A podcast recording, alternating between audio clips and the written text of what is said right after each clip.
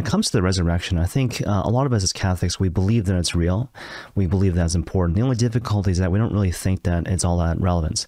We don't think that's all that practical. And so obviously that's a huge uh, problem, right? So you can believe in the concept of the resurrection, but if you don't see its relevance in terms of our ordinary lived out experience, then in a certain sense, what's the point?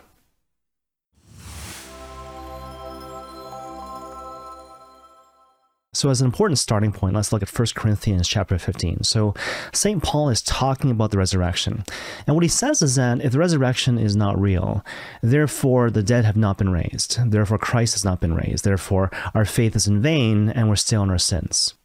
And so, in a certain sense, what St. Paul is saying here is that the resurrection is the key and foundational tenet of our faith, which is basically to say this if the resurrection isn't real, if the resurrection isn't a historical reality, therefore everything Christ said is a lie.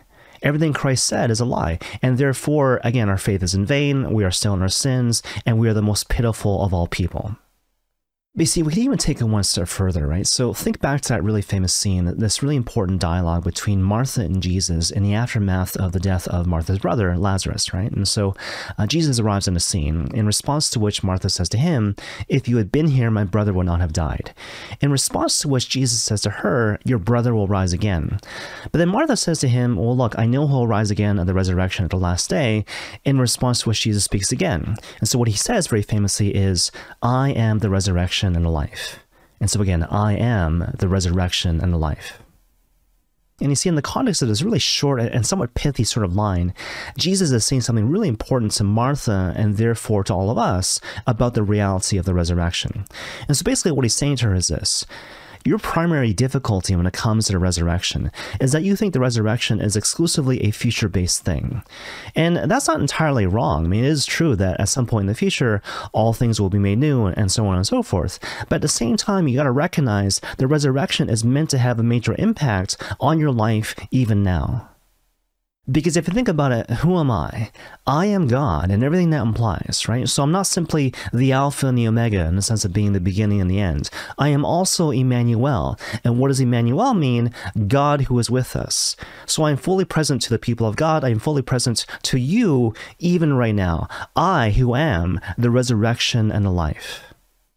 And you see, what this means for us, practically speaking, is that instead of sort of holding our breath and, and, kind of gritting our teeth until, you know, that which is to come, we're invited to cooperate actively with God's grace, which is fully present to us even now, to bear in our lives the first fruits of the resurrection. Not simply for our benefit, but for the glory of the one living and true God. So to illustrate the point, I want to share with you this really extended but beautiful example from the life of Natalie Stefanick, who is the wife of Chris Stefanick, who of course is this really famous professional Catholic speaker. So basically, as the story goes, Natalie was at home previewing this DVD in the context in which her husband Chris was one of the speakers. But then all of a sudden, Natalie went to the kitchen for a moment, but then came back to see her 11 year old daughter, Rosie, rewinding the DVD because uh, basically Chris had said something about Natalie in the context of the show. So basically, as a bit of background, back in the day, Natalie had struggled with various instances of sexual abuse, as a result of which she grew up and, and suffered from substance abuse and whatnot. And so basically, in the context of this DVD, Chris was sharing part of her story. But the thing is, Rosie hadn't heard any part about her mother's past until this particular time. So initially, as perhaps to be expected, Natalie was in a bit of a panic. So initially, what she tried to do was try to downplay the situation, like telling Rosie some variation of, I think you misunderstood what your father said. But Rosie was sort of inconsolable. And so what Natalie decided to do was to go upstairs with her little daughter and tell her the whole story. So they basically spent two hours lying on the bed, sort of going over all these different nuances of Natalie's past. See, here's where the story gets kind of interesting and beautiful. And so, even though, as to be expected, Rosie was obviously upset in response to hearing different parts of her mother's story for the first time, at the end of her testimony, Natalie basically said to her daughter, Look, don't cry, don't mourn for me, because the reality is that I am the walking example and manifestation of God's redeeming love. So, again, Rosie, don't cry, don't mourn for me, but instead share in my joy. And so basically, what ended up happening is that after hearing Natalie's testimony, the story of her wounded past, the story of her redemption in Christ, Rosie was changed forever. And so Rosie came to see her mother differently, but in a good way. In addition to that, her heart expanded, her wisdom grew, and she came to develop a worldview which was much more rich, much more mature.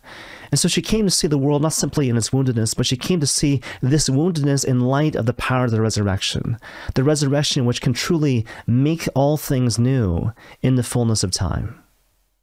Now, just to kind of close off that particular story, Natalie sort of concluded her testimony by saying that after sharing her story with Rosie, she decided to share her story with all of her kids in a way which was obviously age appropriate. In response to which, Chris said to her, after kind of listening to her share her story, um, I could just see our kids touching your side, touching your wounded side.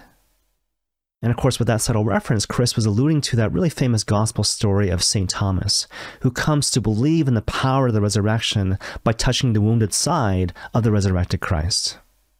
And so, just to kind of quickly recap that particular story, you'll recall how, in the aftermath of the resurrection, Jesus Christ appears in the midst of his disciples and says to them, Peace be with you, gives them the power to forgive sins, the whole nine yards. But then, of course, St. Thomas isn't with them.